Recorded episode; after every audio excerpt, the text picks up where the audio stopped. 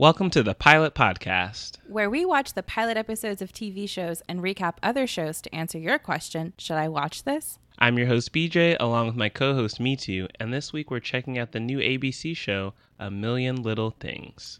So stay tuned to the end to find out whether BJ and I figured out why it was called A Million Little Things. Spoiler, we did. We did, but we did.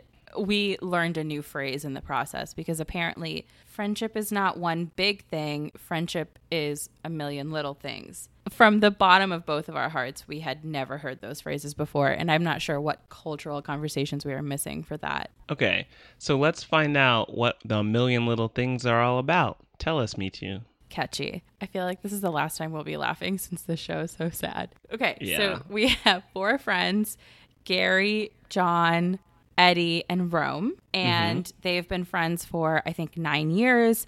And the central storyline is basically that Jonathan is the friend that they think has it all together. He's successful, he has this really beautiful family, successful business practice, and he dies by suicide and that's the central that's not like a spoiler or anything that's the central question of the pilot episode is why would he take his own life? And so his friends through both humor and love are trying to figure out why they didn't know jonathan as well as they did or as, as well as they thought that they did. And there's a bunch of side stories with their various love interests. Rome who also uh, contemplated suicide and almost went through with it until he got a call actually about John's suicide.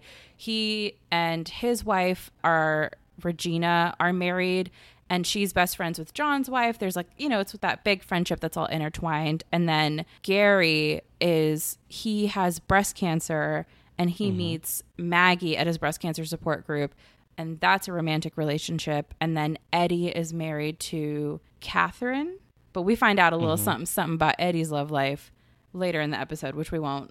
I don't think we'll spoil because it's a big reveal. I think that's the central plot of this first episode. Yeah, that covers all the characters, introduces us to the group of friends, and now this new sudden change in their friendship that's kind of sending them on this new journey to kind of reevaluate what they knew about their friend John and how that really affects how they see their own lives. Because it, mm-hmm. As we see from the very beginning, it affects Rome and the decision he makes about his own life. So they met when the four of them were stuck in an elevator and they went from casually chatting to having this really deep conversation. And a few hours later, when they were rescued, um, John had actually convinced them to buy season tickets to Bruins games because they're all Bruins fans. The show is set in Boston. And so they just formed this, you know, nine year long going on lifetime, uh, you know, for I guess three of them. Oh, they they go on this friendship this like huge friendship journey where they're going to these games and they're bonded around that but they realize that although this friendship seemed to define them they weren't really putting in the work as friends to each other. Like, they weren't really checking in because each of them we don't want to give away spoilers but each of them is going through some pretty big things and they're not talking to each other about it although th- they're defined by the fact that the four of them are these like you know bros forever. Yeah, they care a lot about each other and spend a lot of time together, but they have very surface level friendships. But I think that is authentic too, because I Yeah. feel like so many friendships, you and I talk about this all the time,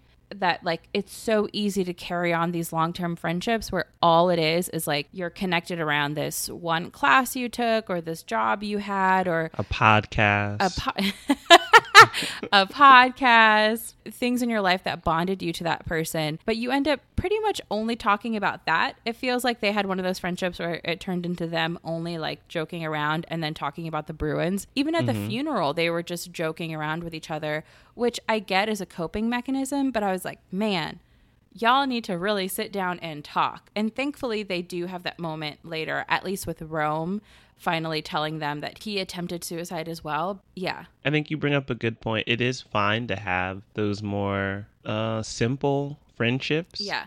But it really does take a serious life event, a serious change for you to to then evaluate like if this is someone I care about so much, why are they not involved more in my life and why am I not more involved in their life?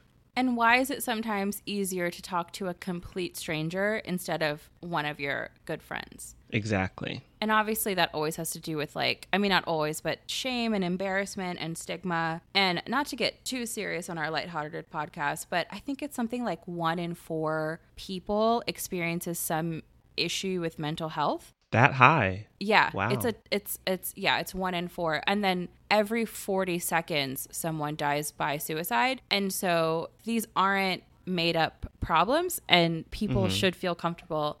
You have to find at least that one person to talk to, even if it's using crisis text line or the National mm-hmm. Suicide Prevention Hotline you, you just have to connect. You have to talk. There was that moment where Rome or Romany Malco's character, who has the range, he went from comedy to drama very nicely, where he kind of has this breakdown and like sobs in Gary's arms. It felt like he was talking about his depression for the first time. And I thought that was a really beautiful moment in the show because it's like, you need to let this stuff out. Yeah. And I think that you bring up a good point. It is weird that sometimes it's easier to talk to a stranger, but for our listeners, if that is easier, do that. Like, tell the stranger. Oh, and um, the Not Okay app is really cool. So Ooh, apps. The Not Okay app was actually invented by these two young black teens when one, Hannah, was dealing with like uh, was dealing with a, a chronic issue that affected her health and she was experiencing a lot of teasing in school and she ended up attempting suicide a few times and on one of the occasions her mom and her brother Charlie caught her her younger brother Charlie and she finally broke down and told them what she was experiencing that kids were teasing her they were threatening to do stuff to her when she passed out from her chronic illness. And she was like i just need something that helps me be able to send out an alert or something that helps me tell people in my life that i'm not doing okay. And it's okay to not do okay but you need to reach out. And so her brother built the wireframe like that week for this app to basically do just that. So you download the Not Okay app, you load like three or four trusted contacts in there, and then even if you don't have the energy, if you're too depressed to send a full text, you can just send click a button on the app and it tells like it contacts your trusted contacts and says, you know, uh, Mitu is not doing well. Call her, text her, do something to check in. And it offers you little tips for those interactions.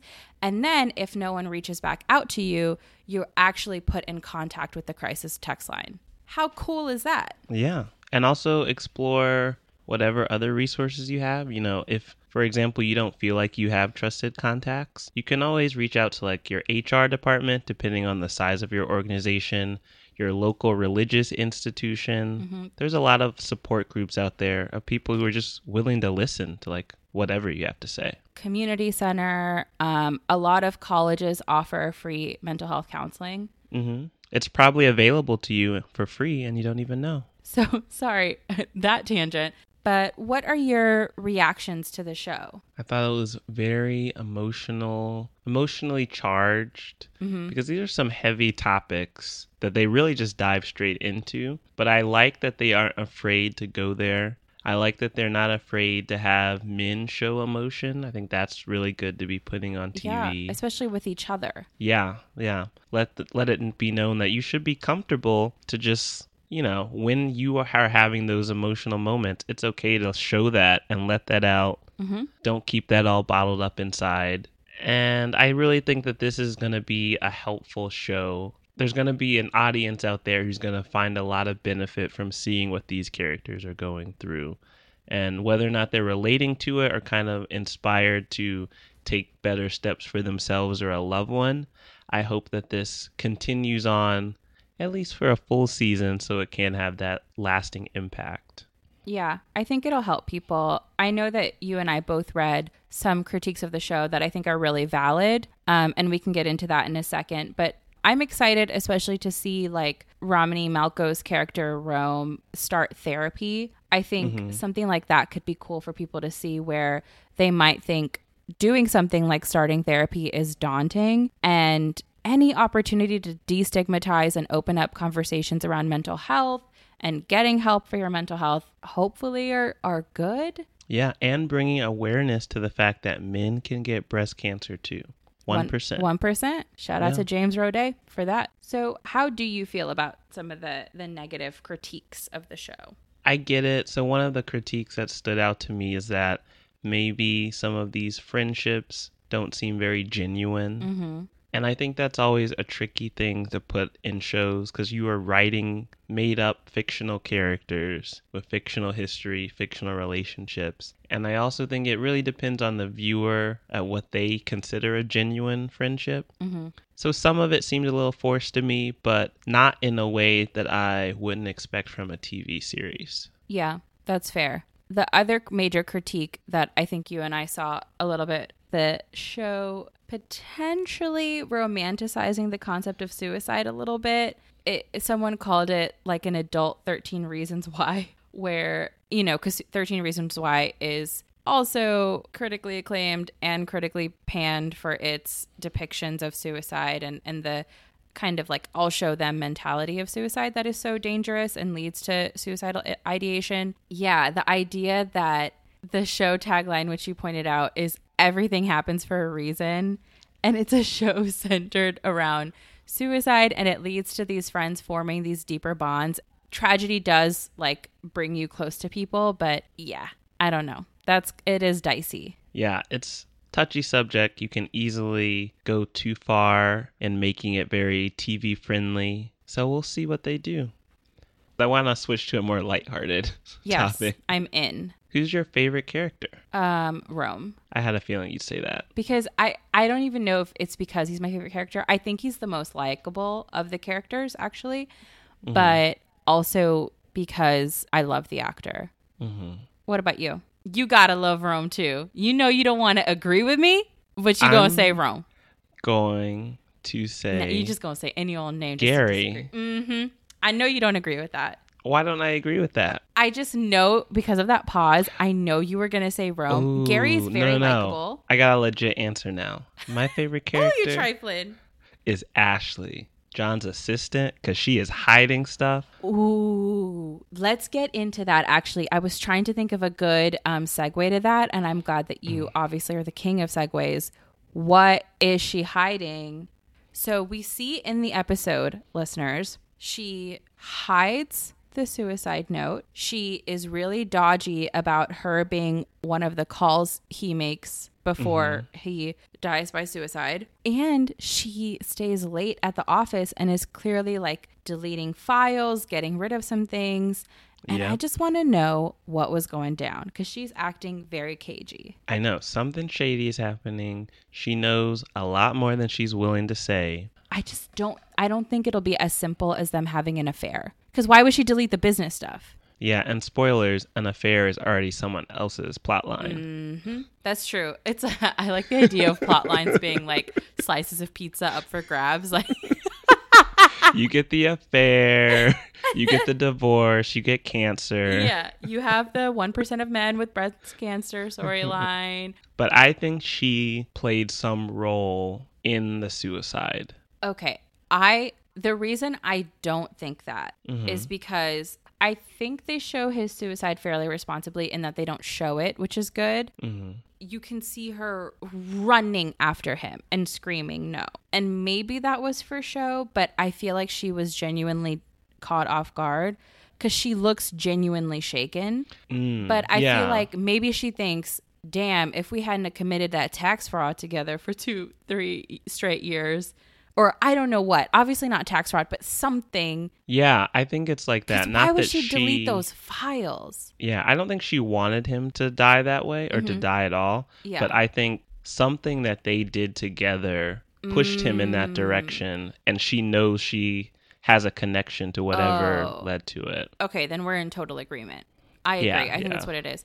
Because if you remember at one point after the funeral, when the guys go to his office to pick up their Bruins tickets, because because uh, he was the one that always bought the season passes and never accepted their money for it, they ask her something like, "Where does he keep his tickets?" Something, and they and she kind of snapped and was like, "Why does everyone think I know something that I don't?" Or, or why does everyone think like I'm in the know? And I was mm. like, girl, you wouldn't say that if you weren't in the know on something. Yeah, like stop being suspicious. Calm down. Yeah, you don't just say stuff like that. Like you you don't blurt stuff like that out loud unless the opposite is the case. Also, why would she keep the suicide note? Why would you hide it instead of like shred it, burn it? Like if you don't want people to find it, why would you just hide it? I bet it's already such an egregious thing to take a suicide note because he had his wife's name written on it. Mm-hmm. So I feel like maybe it feels so awful as it is to cover your tracks and take that note that maybe she just can't bring herself to to permanently dispose of it. I can see that. I would at least take it home. That's true. I I certainly I mean, I don't ever I don't actually don't even want to put that juju out there of putting myself in that situation. But my recommendation to her is at the very least don't leave that note. She has it just on top of her files in her desk. I have never Yeah. hidden every anything like that. On top of my things, it, it just in plain sight. I mean, maybe it's like she wants someone to find it. Oh. Because if they had opened one of them drawers to get those tickets, I'm sure it would have jiggled and come open, and there on top of everything is that blue folder that says Delilah on it. Ooh, it's a folder. So do you think it's a letter, or do you think maybe it's like files she doesn't want the wife to see? I think it's files, maybe plus a letter or a note. Yeah. But now I'm thinking maybe she wants someone to find it, but just not the wife. Word. Also, it was very confusing that no one checked John's phone's call log after his death. Like the Like, police didn't the think police to do that. because they they have this moment in the office and that's when they realized john one of the calls he made was to his assistant before he died and i don't know even if it's a cut and dry thing why wouldn't you check his call log just to see who he called but right before Seems like a sloppy investigation. they just took her word for it that his last call was closing some kind of big business deal which is another one of the spoilers it's actually very sweet the the last big real estate purchase he makes Oh yeah, that's a fun little plot point. Yeah, it's very sweet. I have to assume this is ABC's answer to This Is Us. And I think with shows like that, you'll have your happy tears moments and sad tears moments. So a couple of the spoilers were happy tears moments, but for the most part, it was sad tears. Yeah, very sad. Like when John's daughter sang a song. Yeah, that Joni Mitchell sad. song. Yeah, that was really sad. Okay, now that we are on a sad note, what's your rating for A Million Little Things? Sometimes I'm scared. I laugh like Tommy Wiseau in the room where he's like, ha ha ha ha ha. ha. What a funny story, Mark. And so I feel like maybe I imitate that laugh so much that now sometimes I'm, I seriously am like, ha ha ha. So sorry, that's an aside. Uh, my rating for A Million Little Things. I would recommend to our viewers to watch again seriously. I really liked it. I get that the show had some irresponsible approaches to mental health, but I think overall it'll be good to move conversations forward. I love the intrigue. I love the love between the friends. I love the fact that these guys are bros, but now we're finally exploring uh, another side to masculinity and like opening up to your friends and actually crying with them. So I'm into it. And I'm a little bit messy. I want to see how these affairs turn out. Um, and I want to know what that assistant is hiding. What about you? So, my recommendation, I'm going to kind of go with something different. I'm going to recommend you binge it. So, I don't think this is something I would want to watch weekly. Like, I don't want little doses of very sad topics each week. Yeah. So, I'd say wait till the season's done and then just power through it all. Get your tears out, see some good, juicy gossip moments as well. Yeah. So, I'm not going to watch it while it's airing weekly. I think that's a really good point. Yeah, people should come back to it. I probably won't, but you all should. I think that's a really good point. That's how I watch BoJack Horseman. I tried to space out the episodes because they made me so sad, but it's so good. But uh, I found it easier to actually just do them all in a row and not get them over with because it's such a good show. But you just get real sad, and mm-hmm. then you have to climb out of it. I had to, I had to do a lot of Office as a chaser to BoJack Horseman. But yeah, I think that's a really good recommendation, BJ. Thank you. If you want to hear more of our recommendations, head to thepilotpodcast.com and you can subscribe to us on iTunes, Google Play, Stitcher Radio, and Spotify. And please leave us reviews and ratings because it makes us feel good. we gather our self confidence from the five star ratings you give us. So please keep sprinkling those on us like the Salt Bae guy. Follow us on Twitter and on Instagram at the Pilot Pod. Like us on Facebook at the Pilot Podcast and send ooh, send new phrases that we may have never heard of, like a million little things is a friendship or whatever, to askthepilotpodcast at gmail.com. Thanks for listening. Bye.